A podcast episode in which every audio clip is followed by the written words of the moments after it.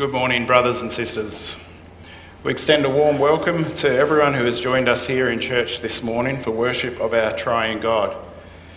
We also extend a welcome to any visitors who have joined us here this morning in church or via the live stream. It is a blessing that we can together be gathered in this way. May God be praised and glorified by our worship. May we all be encouraged and comforted by the celebration of the Lord's Supper this morning, whether we are participating or whether we are witnessing it. Consistory has the following announcements. On Wednesday afternoon, the Lord willing, Reverend Paul and Mrs. Jane Archbold will be arriving from the Reformed Church of Silverstream, New Zealand, for a three month period of preaching by Reverend Archbold. We will have a coffee social next Sunday morning after the morning service to welcome them to our congregation. The congregation is reminded that Consistory has called a congregational meeting for tomorrow evening, Monday the 12th, here in this church building for Consistory and the Seville Grove Steering Committee to present. This meeting will commence at 7:30 p.m. and coffee will be available from 7 p.m.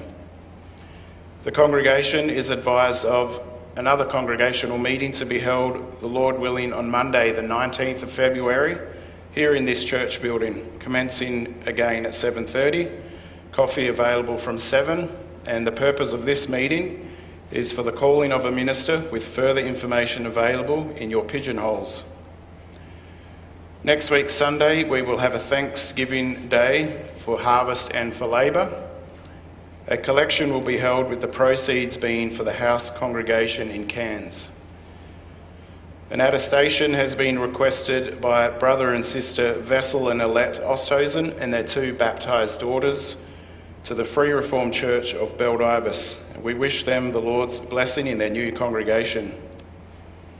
An attestation has been received from Sister Tanika Desnu, who comes to us from the Free Reformed Church of West Albany, and we welcome this sister into our congregation. As mentioned, this morning we will celebrate the Lord's Supper, and the worship service will be led by Reverend Huizinga, the Emeritus Minister of our sister church in Armidale. And before we do begin, we will sing verse 4 of hymn 60.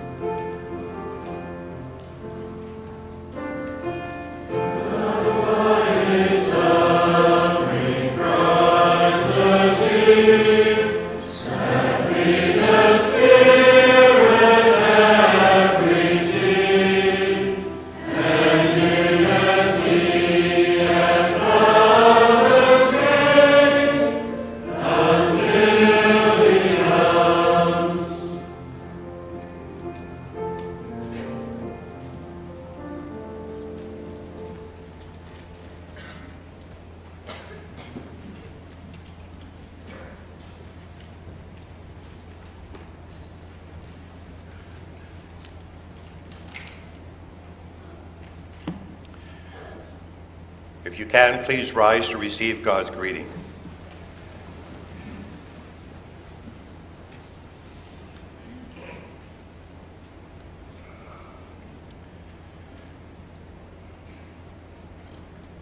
We confess our help is in the name of the Lord, the Creator of heaven and earth. Amen. And He greets us Grace to you and peace from God our Father and from our Lord Jesus Christ in the communion of the Holy Spirit. Amen.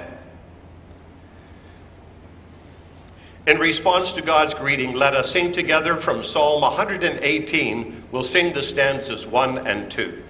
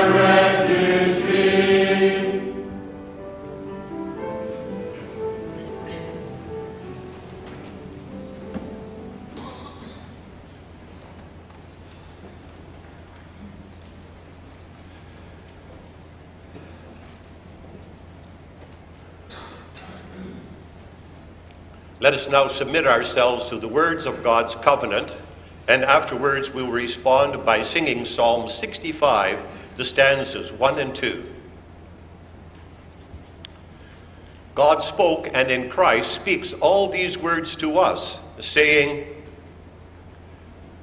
I am the Lord your God, who brought you out of the land of Egypt, out of the house of slavery. You shall have no other gods before me. You shall not make for yourself a carved image or any likeness of anything that is in heaven above, or that is in the earth beneath, or that is in the water under the earth. You shall not bow down to them or serve them for I, the Lord your God, am a jealous God, visiting the iniquity of the fathers on the children to the third and the fourth generation of those who hate me, but showing steadfast love to thousands of those who love me and keep my commandments. You shall not take the name of the Lord your God in vain, for the Lord will not hold him guiltless who takes his name in vain. Remember the Sabbath day to keep it holy. Six days you shall labor and do all your work. But the seventh day is a Sabbath to the Lord your God. On it you shall not do any work, you or your son or your daughter, your male servant or your female servant, or your livestock, or the sojourner who is within your gates for in six days the Lord made heaven and earth, the sea, and all that is in them, and rested on the seventh day. Therefore the Lord blessed the Sabbath day and made it holy.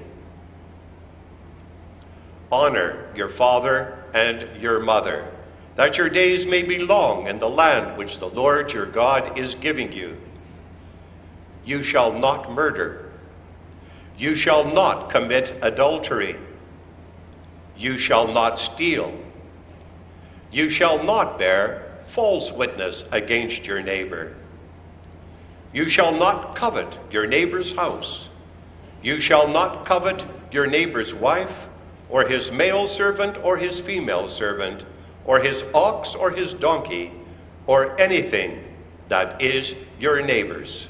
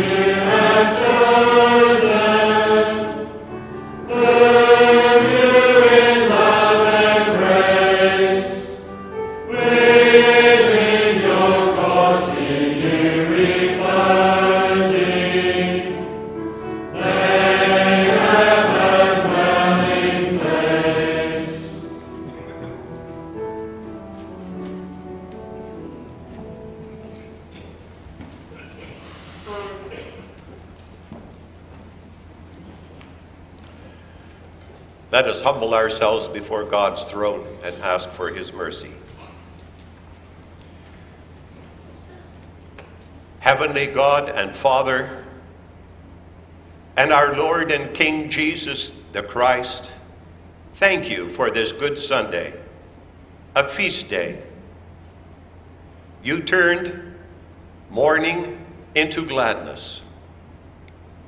And we thank you on this day, we remember that Jesus not only died, but rose again and gives us a lively hope.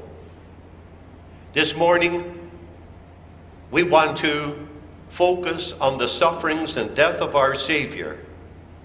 The Gospels pay much attention to his trial and death. And we realize, Father, it's for a purpose. You required that sin be paid by death, for the wages of sin is death. And we gather together in your presence this morning to remember Jesus, who died on the cross for us. You demand full payment for all our debts and for all our iniquities. And thus our substitute, Jesus, walked the Via Dolorosa and went to his death. We deserve that sentence, Lord. We just heard your commandments. They condemn us, and especially that last word about coveting reminds us you not only want the outward deed, you want our hearts as well. We confess that we do not even keep the bare demands of your will, let alone do we give our whole heart, mind, and soul and strength in love for you and for our neighbor. We fall far short of your glory. But Lord, you have worked in, your, in our hearts by your Spirit. You made us realize our own sinfulness. We confess it before you. And with Paul, we also desire to be delivered from this body of sin. Every year, you made Israel stop at the Day of Atonement to confess their own sins and to realize how you, a holy God, could not live with us, a people, unless we are cleansed. They fasted, they confessed. Priests, through sacrifices, atoned for themselves and for all the people. Lord, Good Friday is our Yom Kippur, Day of Atonement. And we thank you for Jesus, our scapegoat. You sent him away loaded with all our iniquities. And thank you that we may remember this at the Lord's table. And as we do so, Lord, may your name receive all the glory, for you are a God of love and mercy. Accept now our songs of praise to you, Father, Son, and Holy Spirit. Remember those who cannot be with us and would love to be. We also think of Reverend Vanderjacht, who was to lead this service, but who had an accident. Grant him a good recovery.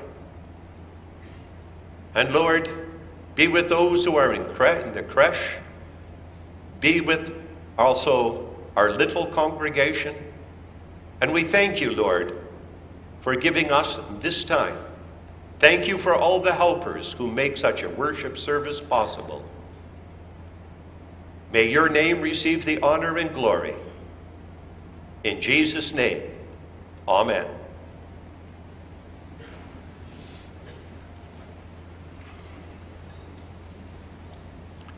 We open scripture this morning at the book of Acts, the Acts of the Apostles.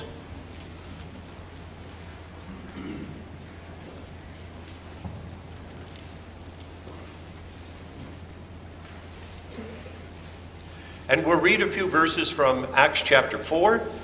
At the table, we'll also be using Acts chapter 4. So you probably want to keep your marker there. Acts 4, the verses 1 through 6.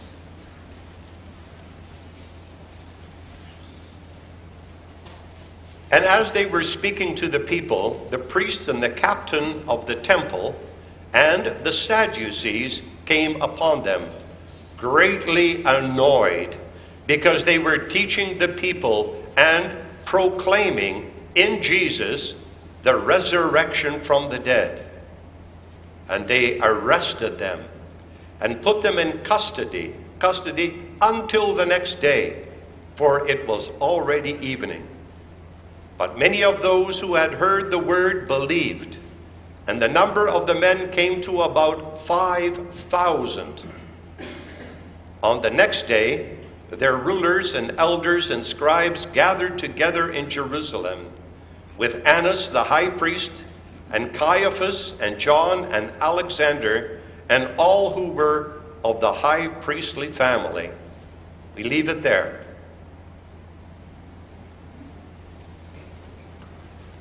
In response, let us sing together Psalm 33, stanza 6.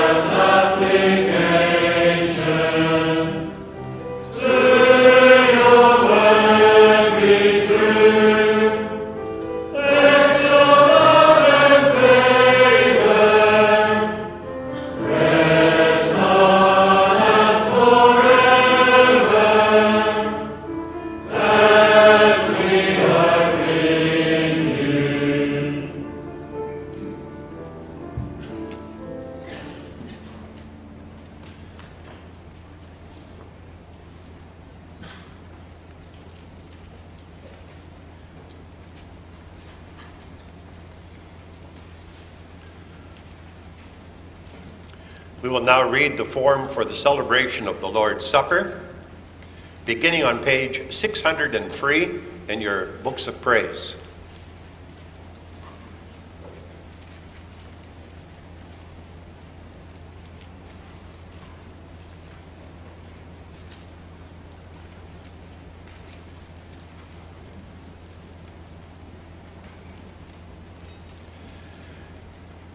Beloved in our Lord Jesus Christ, the Holy Supper has been instituted by our Lord Jesus Christ.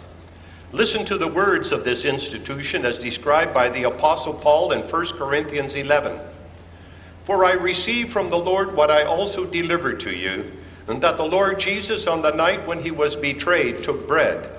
And when he had given thanks, he broke it and said, This is my body, which is for you.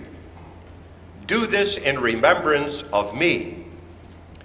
In the same way, also, he took the cup after supper, saying, This cup is the new covenant in my blood.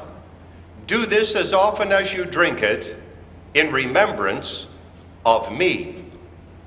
For as often as you eat this bread and drink the cup, you proclaim the Lord's death until he comes.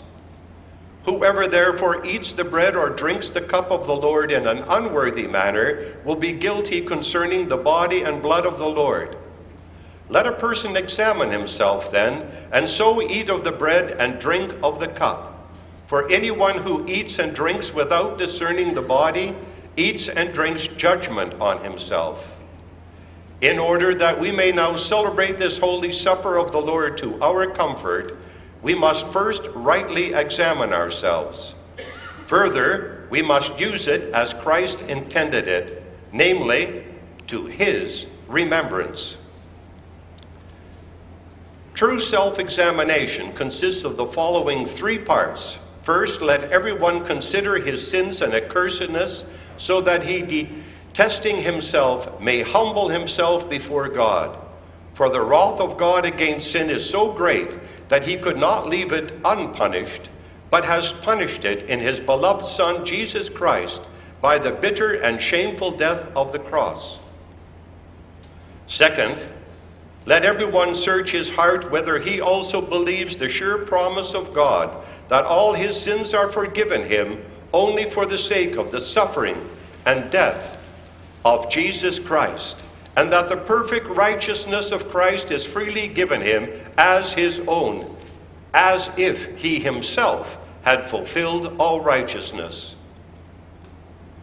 Third, let everyone examine his conscience whether it is his sincere desire to show true thankfulness to God with his entire life, and laying aside all enmity, hatred, and envy, to live with his neighbor in true love and unity. God will certainly receive and grace all who are thus minded, and count them worthy to partake of the supper of our Lord Jesus Christ. But those who do not feel this testimony in their hearts eat and drink judgment upon themselves. Therefore, according to the command of Christ and of the Apostle Paul, we admonish all those who know themselves to be guilty of the following offensive sins to abstain from the table of the Lord. And we declare to them that they have no part in the kingdom of Christ. All who refuse to trust in the Lord alone or who serve him in their own manner, all who abuse the name of the Lord by cursing or any other way, all who do not diligently attend the worship services and who despise the proclamation of God's word or the sanctity of the sacraments, all who are disobedient to their parents or to others in authority over them all who violate human life or cherish hatred against their neighbor and refuse to be reconciled to him, all who, either within or outside of holy wedlock, do not keep their bodies pure, all who by stealing, greed, or extravagance lead a worldly life, all liars, backbiters, and slanderers. Briefly, all who either in word or conduct show themselves to be unbelieving by leading an offensive life.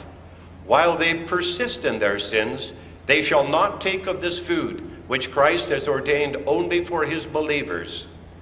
Otherwise, their judgment and condemnation will be the heavier. But all this, beloved brothers and sisters, is not meant to discourage broken and contrite hearts, as if only those who are without sin may come to the table of the Lord. For we do not come to this supper to declare that we are perfect and righteous in ourselves. On the contrary, we seek our life outside of ourselves in Jesus Christ. And in doing so, we acknowledge that we are dead in ourselves. We also are aware of our many sins and shortcomings. We do not have perfect faith, and we do not serve God with such zeal as He requires. Daily we have to contend with the weakness of our faith and with the evil desires of our flesh. Yet by the grace of the Holy Spirit, we are heartily sorry for these shortcomings and desire to fight against our unbelief and to live according to all the commandments of God. Therefore, we may be fully assured that no sin or weakness which still remains in us against our will can prevent us from being received by God in grace and from being made worthy partakers of this heavenly food and drink. Let us now consider for what purpose the Lord has instituted his supper, namely, that we should use it in remembrance of him. We are to remember him in the following manner First of all, let us fully trust that the Lord Jesus Christ was sent by the Father into this world, according to the promises made from the beginning to the fathers in the Old Testament, and that he assumed our flesh and blood. From the beginning of his incarnation to the end of his life on earth, he bore for us the wrath of God, under which we should have perished eternally. By his perfect obedience, he has for us fulfilled all the righteousness of God's law. We remember in particular that the weight of the wrath of God caused by our sins pressed out of him sweat like drops of blood falling on the ground in the Garden of Gethsemane. There he was bound that he might free us from our sins. He suffered countless insults that we might never be put to shame. Though innocent, he was condemned to death that we might be acquitted at the judgment seat of God. He even let his blessed body be nailed to the cross that he might cancel the bond which stood against us because of our sins. By all this, he has taken our curse upon himself that he might fill us with his blessing. On the cross, he humbled himself in body and soul to the very deepest shame and anguish of hell. Then he called out with a loud voice, My God, my God, why have you forsaken me? That we might be accepted by God and never more be forsaken by him. Finally, by his death and the shedding of his blood, he confirmed the new and eternal testament, the covenant of grace, when he said, It is finished. In order that we might firmly believe that we belong to this covenant of grace, the Lord Jesus Christ, during his last Passover, instituted the Holy Supper. He gave the bread and the cup to his disciples in remembrance of him. He taught us to understand that as often as we eat this bread and drink from this cup, we are reminded and assured of his hearty love and faithfulness towards us. It is a sure pledge that he has given his body and shed his blood for us. Otherwise, we would have suffered eternal death. He nourishes and refreshes our hungry and thirsty souls with his crucified body and shed blood to everlasting life as certainly as this bread is broken before our eyes, and this cup is given to us, and we eat and drink in remembrance of him. From this institution of the Holy Supper of our Lord Jesus Christ, we learn that he directs our faith and trust to his perfect sacrifice, once offered on the cross. It is the only ground for our salvation. Thereby, he has become to our hungry and thirsty souls the true food and drink of life eternal. For by his death he has removed the cause of our eternal hunger and misery, which is sin, and obtained for us the life giving Spirit. By this Spirit who dwells in Christ as the head, and in us as his members, we have true communion with him and share in all his riches life eternal, righteousness, and glory. By the same Spirit, we are also united in true brotherly love as members of one body. For the Apostle Paul says, Because there is one bread, we who are many are one body, for we all partake of the one bread. As one bread is baked out of many grains, and one wine is pressed out of many grapes, so we all, incorporated in Christ by faith, are together one body. For the sake of Christ, who so exceedingly loved us first, we shall now love one another and shall show this to one another, not just in words, but also in deeds.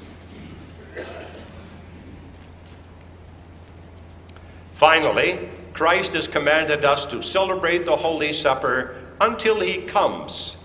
We receive at his table a foretaste of the abundant joy which he has promised and look forward to the marriage feast of the Lamb, when he will drink the wine new with us in the kingdom of his Father. Let us rejoice and give him the glory, for the marriage feast of the Lamb is coming. May the Almighty, Heavenly God and Father of our Lord Jesus Christ, help us in this through his Holy Spirit. Amen. To receive all this, let us now humble ourselves before God in prayer and call upon him in true faith.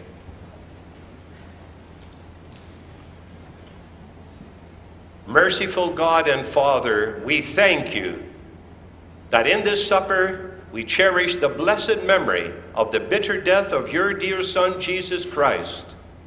Work in our hearts through the Holy Spirit so that we may entrust ourselves more and more to your Son, Jesus Christ. Grant that our contrite hearts may be nourished with his true body and blood, yes, with him who is the only heavenly bread, that we may not live in our sins, but Christ in us, and we in him. Let us so truly be partakers of the new and everlasting testament, the covenant of grace, that we do not doubt that you will forever be our gracious Father, never more imputing to us our sins, but providing us with all things for body and soul as your dear children and heirs. Grant us your grace, that we may take up our cross joyfully, deny ourselves, and confess our Savior let us in all tribulation await our Lord Jesus Christ, who will come from heaven to change our mortal body to be like his glorious body and take us to himself forever. Hear us through Jesus Christ our Lord. Amen. Let us now profess our Catholic, undoubted Christian faith by using hymn 1, the Apostles' Creed.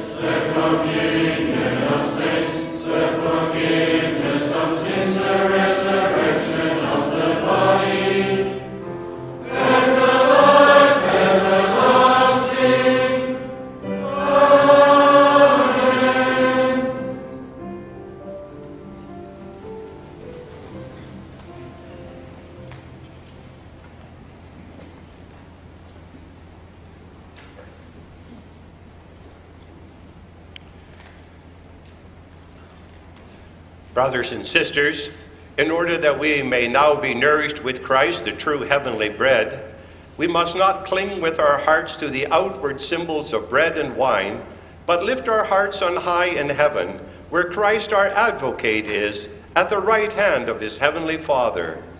Let us not doubt that we shall be nourished and refreshed in our souls with his body and blood through the working of the Holy Spirit, as truly as we receive the holy bread and drink in remembrance of him. We have the following guests who will be with us at the Lord's table. We have Sister Ashlyn Coster, communicant member from the Free Reformed Church of Albany. We have Sister Kimberly Plug, communicant member from the Free Reformed Church of Albany. And we have Sister Nell Onderwater from the Canadian Reformed Church at Chilliwack, our sister church there. Three guests. And now, in order to give time to prepare the table, we will sing together hymn 59, stanza 1.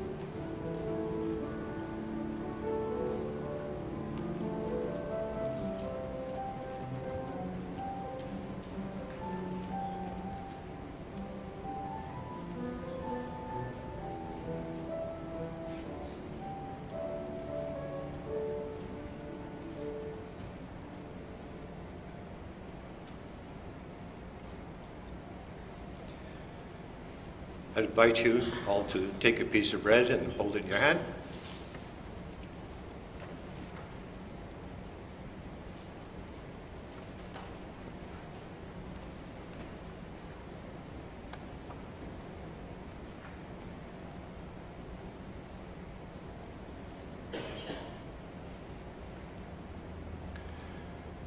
The bread which we break is the communion of the body of Christ.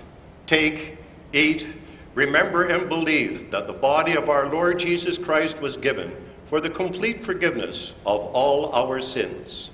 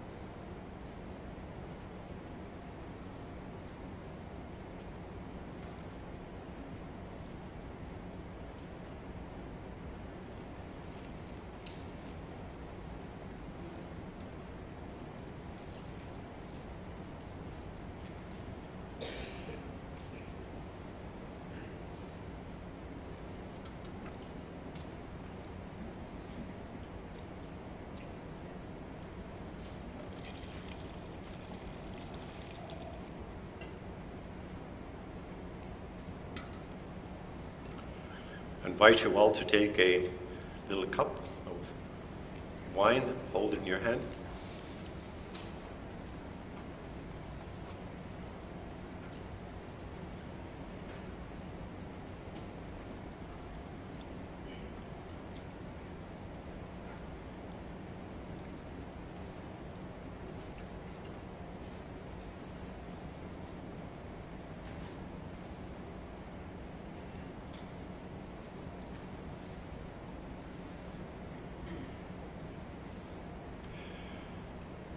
The cup of blessing for which we give thanks is the communion of the blood of Christ.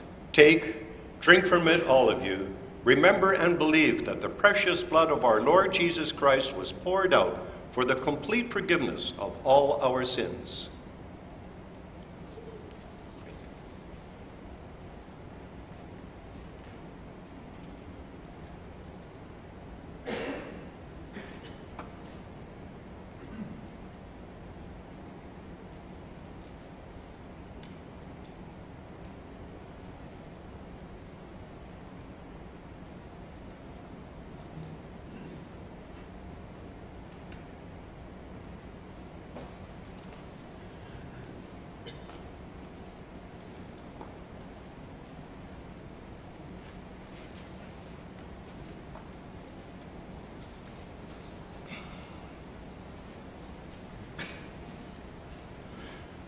We'll read together from Acts chapter 4, verse 7 through 10.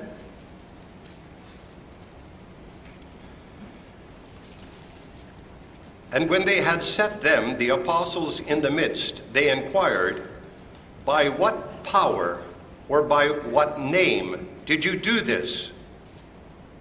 Then Peter, filled with the Holy Spirit, said to them, Rulers of the people and elders, if we are being examined today concerning a good deed done to a crippled man, by what means this man has been healed, let it be known to all of you and to all the people of Israel that by the name of Jesus Christ of Nazareth, whom you crucified, whom God raised from the dead, by him this man is standing before you well.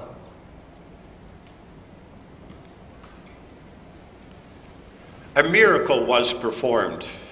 A grown up man who was lame from birth from his mother's womb and who had never walked in his life was healed.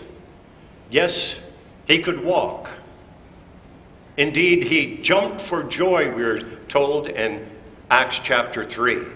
And he praised God. You can just imagine the joy. Unbelievable. And such a miracle sometimes causes us problems because the charismatic movement claims that they still happen today. And that makes us a little bit uncomfortable. And when we hear of such miracles, we become skeptical. So, how do we treat these? Well, first of all, this is from the book of Acts. Luke writes the gospel and he writes Acts, both. In Luke, he tells us what Jesus began to do and to teach. In the book of Acts, he tells us what Jesus continued to do and to teach. So it's all through Jesus. Please let us remember that first of all. And it was done through the unique men, apostles. And I should also say, sometimes by the 70 whom Jesus had appointed. Now, miracles in the Bible, especially by John, they are called signs, miracles, powers. Let's just listen to the word miracle. Something you and I cannot comprehend. Our person who, from the time he was born, never been able to walk, could walk and then jump for joy. It's incomprehensible. That's the word miracle. There's the word power. Yes, because it takes power to do something like that. Even doctors cannot do that. And so we see that it is a wonderful thing. Here at the Lord's table, we have read, and that we also remember how Jesus is going to come. We proclaim his death until he comes. And this is where I bring in that third word, sign. Because the Gospels also tell us that the miracles are signs, that Jesus is the Messiah. And the Bible in the New Testament also says that these miracles are signs of the times to come. Yes, when Jesus comes again in glory, he'll use those same miracles, those same powers to restore all of life so that it never becomes ill or aged again. And so when Jesus comes, he'll display those same powers and those same wonders will be done. And that's the comfort we can take that we proclaim Christ death until he comes, when he will show those powers once more. Let us sing of this and praise Jesus as our Messiah with the words of Psalm 2, stanzas 2 and 3.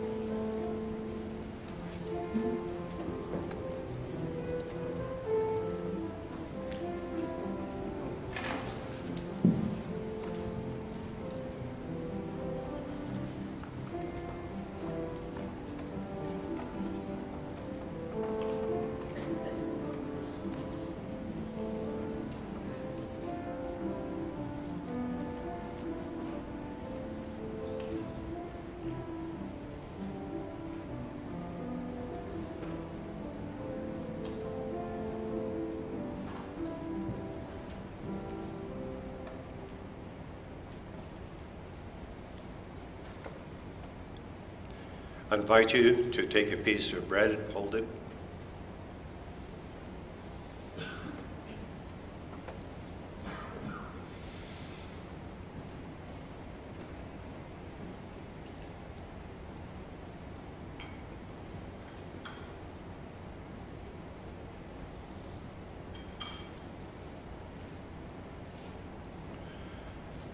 The bread which we break is the communion of the body of Christ.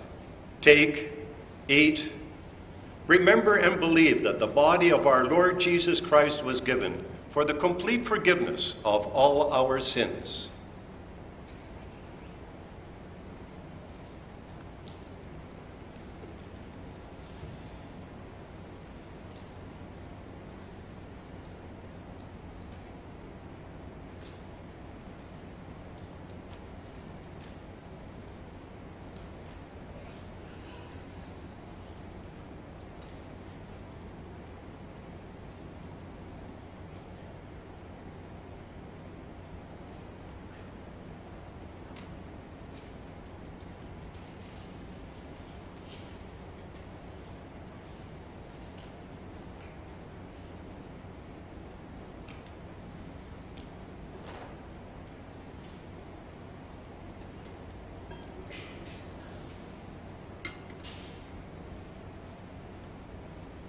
I invite you to take a little cup of wine.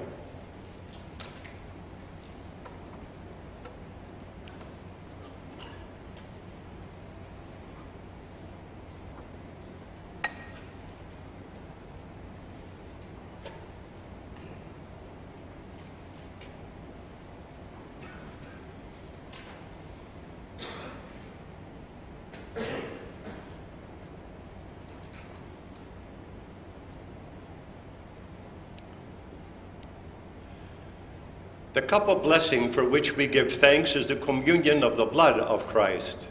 Take, drink from it, all of you.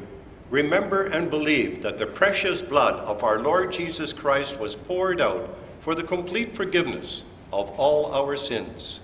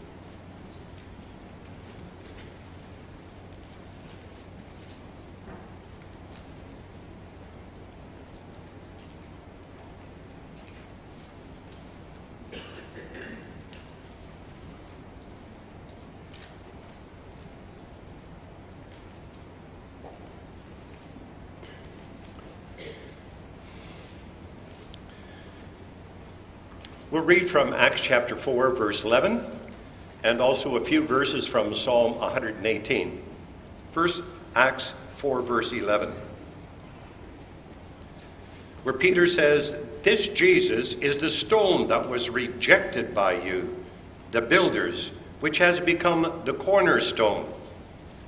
And since Peter here is quoting from Psalm 118, we'll read a few verses from that psalm.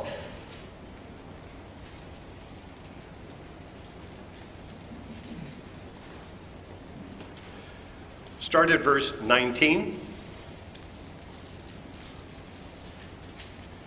Psalm 118, starting at verse 19.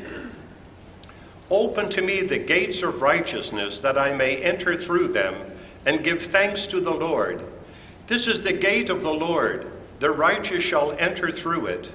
I thank you that you have answered me and have become my salvation. The stone that the builders rejected has become the cornerstone. This is the Lord's doing. It is marvelous in our eyes. This is the day that the Lord has made. Let us rejoice and be glad in it. There is always opposition to the ministry of our Lord Jesus Christ. He himself was opposed by Satan and his demons ever wherever he went. And here Satan uses these Jewish leaders who were more than perplexed, they were outraged. Forks of, yes, fury unfurl. You can almost see these lightning forks coming to earth. Why? Because we find Peter, for example, still preaching. And what is he preaching? Jesus. And Jesus that he rose from the dead. That's what he's focusing on. And when the captain of the temple guard and comes, they come also with the Sadducees, and they're outraged. And really, the mention of the Sadducees gives us a little bit of a clue, because as you'll remember from the Gospels, they denied spirits, they denied the resurrection, and so anything supernatural, they denied. They didn't want anything to do with it. And if Jesus was risen from the dead, well, they had crucified him. Then everything they said was wrong. And therefore, they are very, very upset. Now, you probably will say to yourself, why be so upset? Why not learn and listen? If Jesus is alive, then you're wrong, admit it. But some people just do not do that. They don't say that. They don't make mistakes, apparently. And so they are not going to concede anything. What they're going to do is get rid of these people who are so called causing trouble. And that these unlearned, unlettered fishermen are actually preaching this really galls them. Because they had no license to preach, if I may put it that way, in church orderly terms. They were not supposed to be doing this. And these people who do so, they do it confidently. They're not afraid. And you notice how Peter comes forward and he is not afraid. And so, Peter, he uses the sword of the Spirit. He lets it cut both ways. And he lets them know that you crucified him, but he is the one whom God had chosen. He is the chosen cornerstone. He is the elect one. And therefore, when you think of all this, it's not an accident what happened there, but it's the Lord's doing. And you have that beautiful verse This is the day the Lord has made. It's the Lord's doing. It's His day, and we are to rejoice in it. And no wonder that Jesus and the apostles quoted this song so often this is what the Lord has appointed for us to give us joy. We can leap for joy more so than that healed lame man.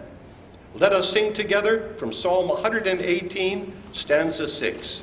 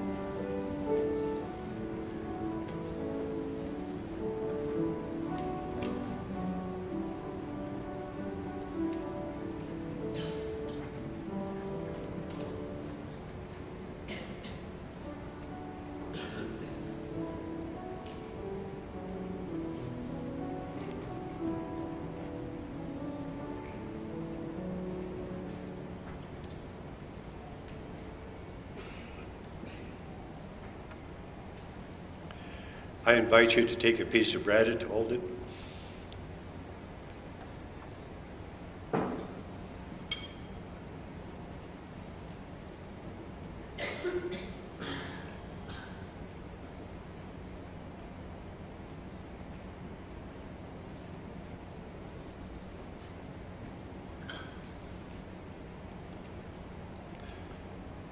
The bread which we break is the communion of the body of Christ. Take, eat, remember, and believe that the body of our Lord Jesus Christ was given for the complete forgiveness of all our sins.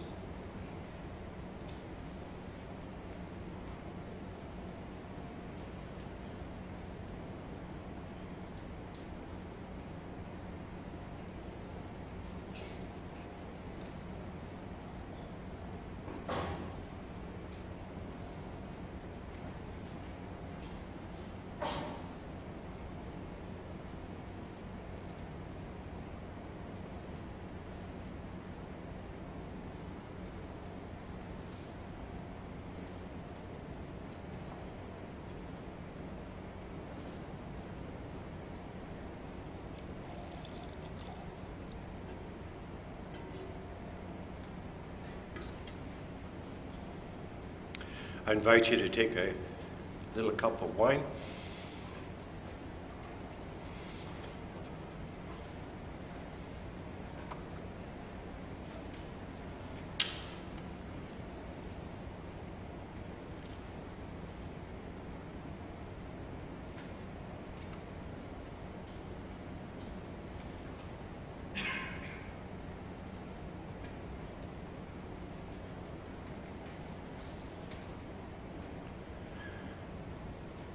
The of blessing for which we give thanks is the communion of the blood of Christ. Take, drink from it, all of you. Remember and believe that the precious blood of our Lord Jesus Christ was poured out for the complete forgiveness of all our sins.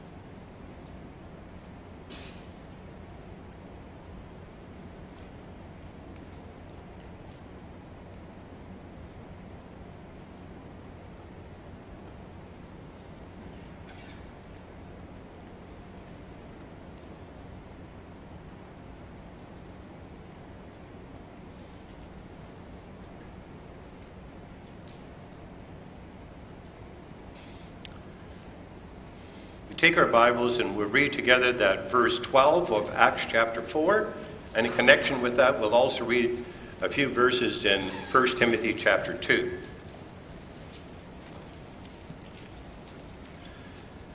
Acts 4, verse 12.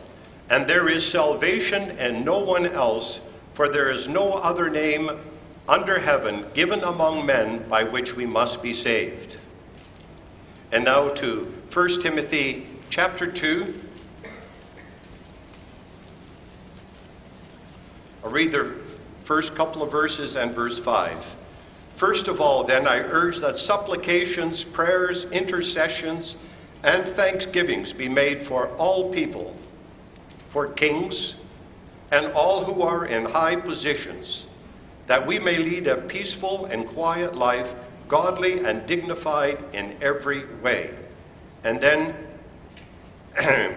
he says in verse 5 For there is one God, and there is one mediator between God and men, the man Christ Jesus.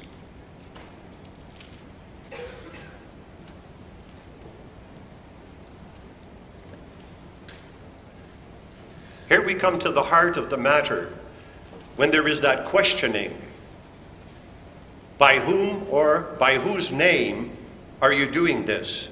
It's a loaded question, and you probably understand that they wanted the apostles to dig their own grave.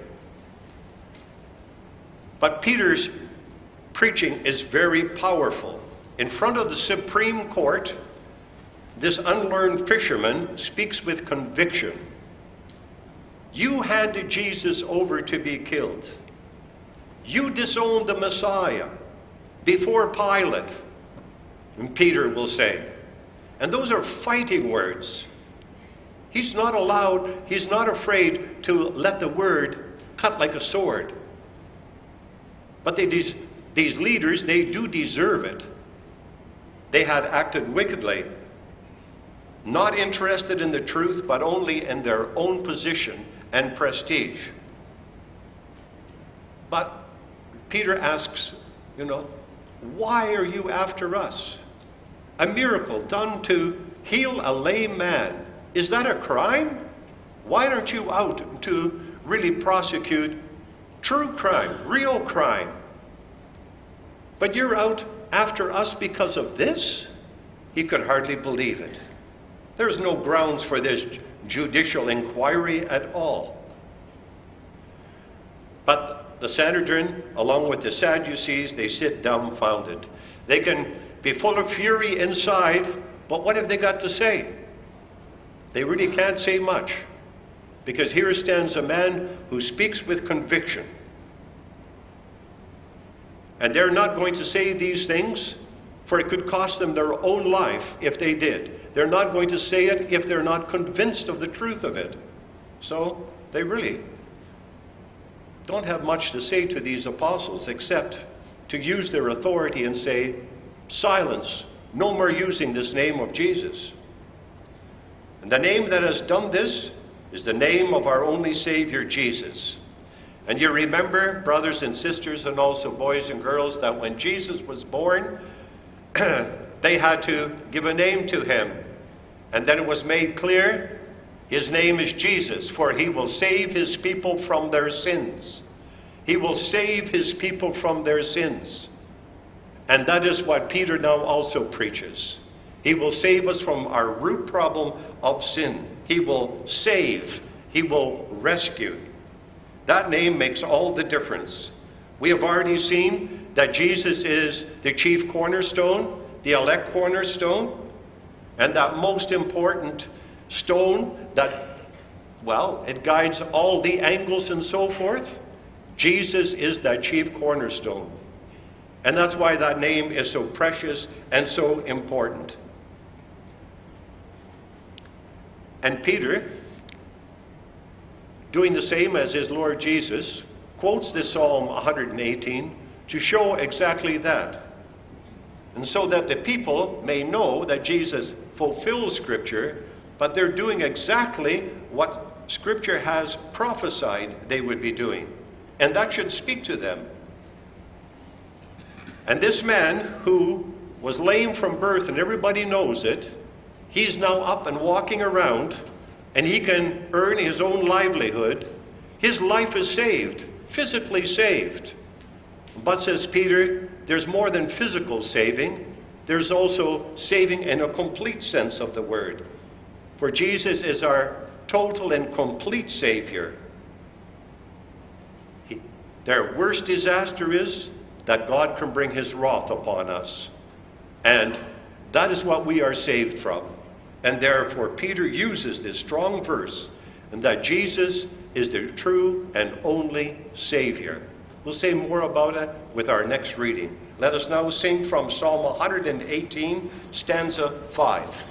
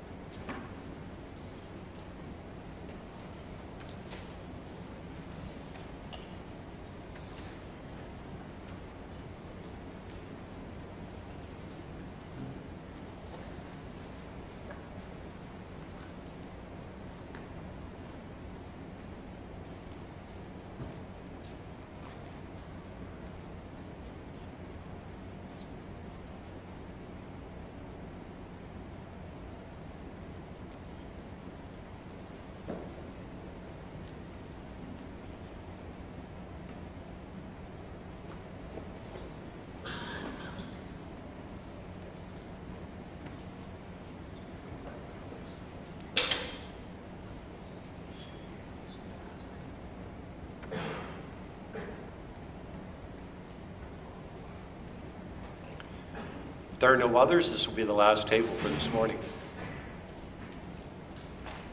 I invite you to take a piece of bread and to hold it.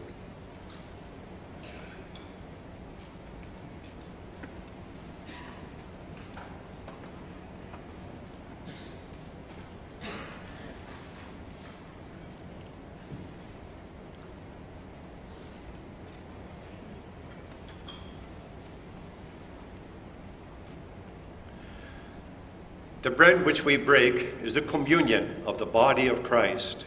Take, eat, remember and believe that the body of our Lord Jesus Christ was given for the complete forgiveness of all our sins.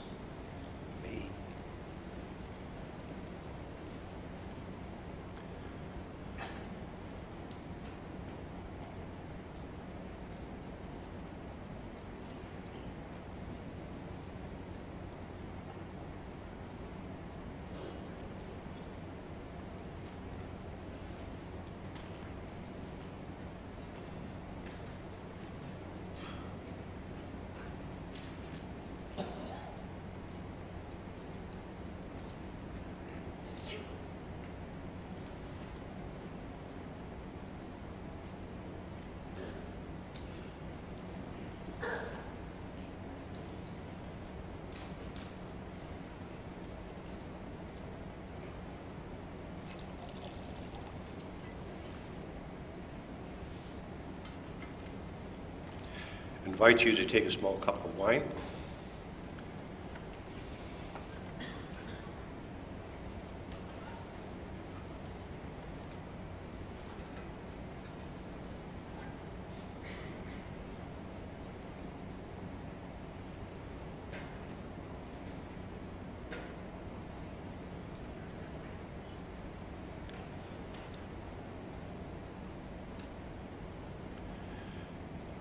The cup of blessing for which we give thanks is the communion of the blood of Christ.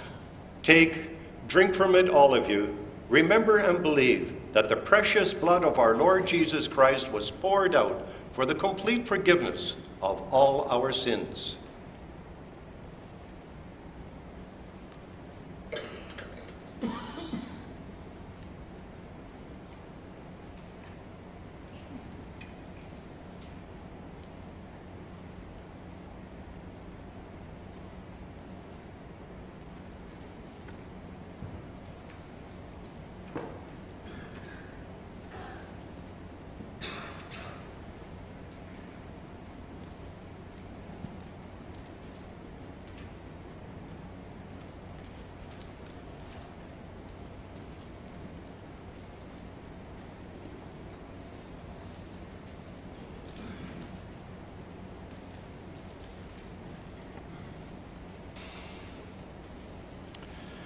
We'll reread that verse 12 of Acts chapter 4. And there is salvation in no one else, for there is no other name under heaven given among men by which we must be saved. We want to pay more attention to that. And in connection with it, I remind you of the words of our Lord Jesus Christ as they're recorded in John chapter 14, verse 6, that very famous in text of our Lord, where he promises that he's going to prepare a place for us. And then he ends that section by saying in verse 6 I am the way and the truth and the life. No one comes to the Father except through me. This one text is very important in the history of the Reformation, therefore I pay some attention to it. Over against the Church of Rome in Lord's Day 11, we say that Jesus is not only the only Savior, but he is also the complete Savior. We don't have to add our good works or anything else at all from the church. Jesus has done it for us. He said, It is finished. And our text is so clear there is salvation in no other name. That has been very important. And through that name, that layman walks and jumps for joy. No other name could do that. and there is no other name under heaven given among men.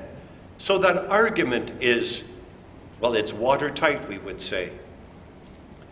And Jesus claimed this except through him, there's no other way to get to the Father in heaven. He alone is the way of salvation.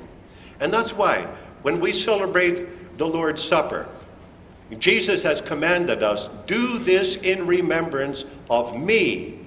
You know, when he said that, of me, he put it in an emphatic form. In Greek, he put me at the beginning of the sentence. And you can say me in two ways in Greek. One is just normal, and one is emphatic. Here he says it emphatically and puts it at the beginning of a sentence to show this whole meal is about him, for he is the only name of salvation. And that is what we also see in this text. So, twice, we are commanded to remember him, the only name given by heaven, only name here on earth, to open that sealed scroll and to execute all of it. One last thing, since this is the last table, I'll also say some something about what we read in the last part of verse 12, where it says, By which we must be saved. And there you see the necessity of that name, that divine imperative by which we must be saved. A lot of people close their eyes to this. They don't think there's an imperative at all. They think they can go their own way and they can save themselves. But here is that divine imperative. We must believe in Jesus Christ. Otherwise, there's no way of salvation. This is the only way that God could do it. And He does not approve any other way. Alcoholics Anonymous does a lot and to put people back on the road of life. But they cannot do what Jesus does in giving us eternal life. The only name that will give us that is the name of our Lord Jesus Christ. We must be saved by that one name and that one name only. And the church leaders, for these were church leaders, they had to hear this. And that would have been quite a sour point for them. But Peter is very insistent that they had to hear this and that they need the name of Jesus, even though they were intent only on silencing that name. And so we see that there is quite a struggle here, but the gospel is clear. One name only, the name we remember at this table. Let us sing of this with the words of hymn 39, 1, 4, and 5.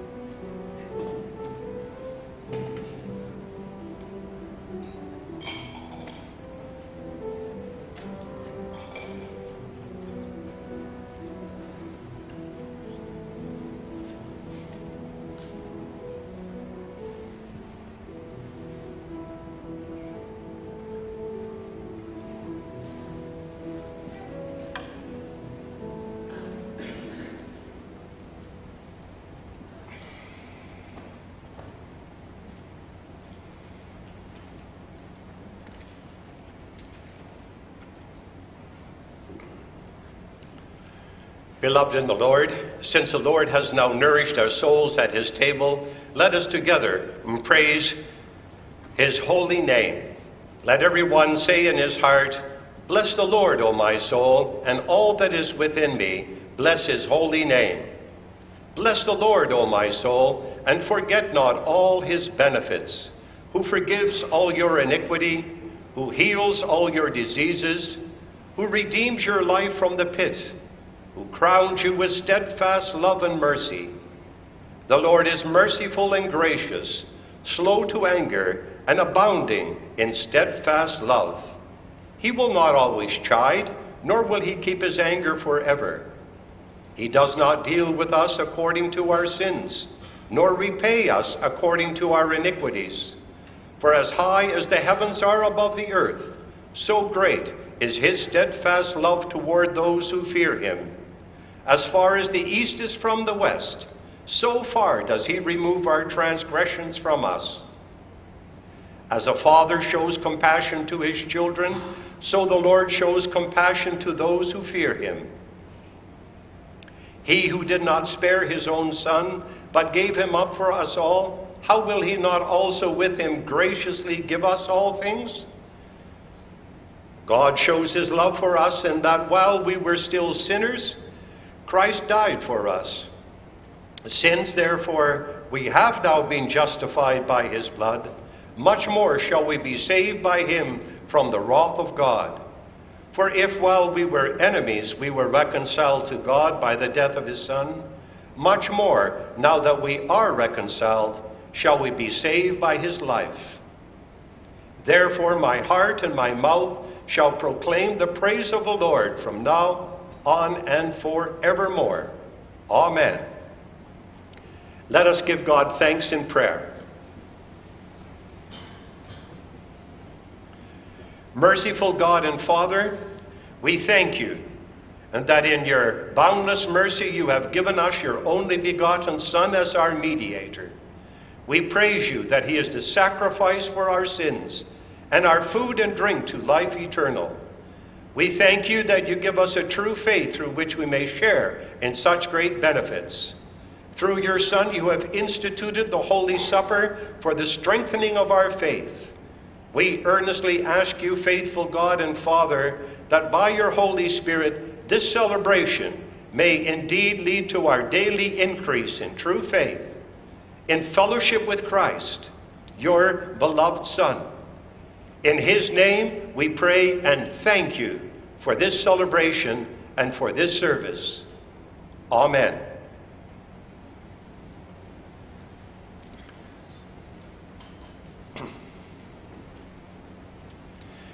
You now have the opportunity to give your thank offerings unto the Lord. And the thank offerings for, are for the ministry of mercy, specifically for under his wings. And afterwards, we will stand, if we can, and sing our closing song, Psalm 133, stanzas 1 and 2, about the communion of saints.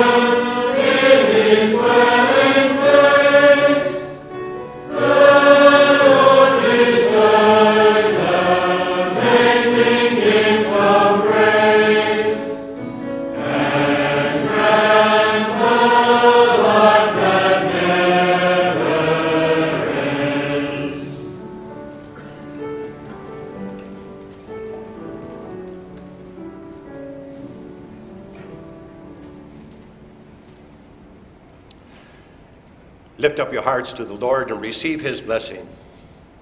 The grace of our Lord Jesus Christ and the love of God and the fellowship of the Holy Spirit with you all. Amen.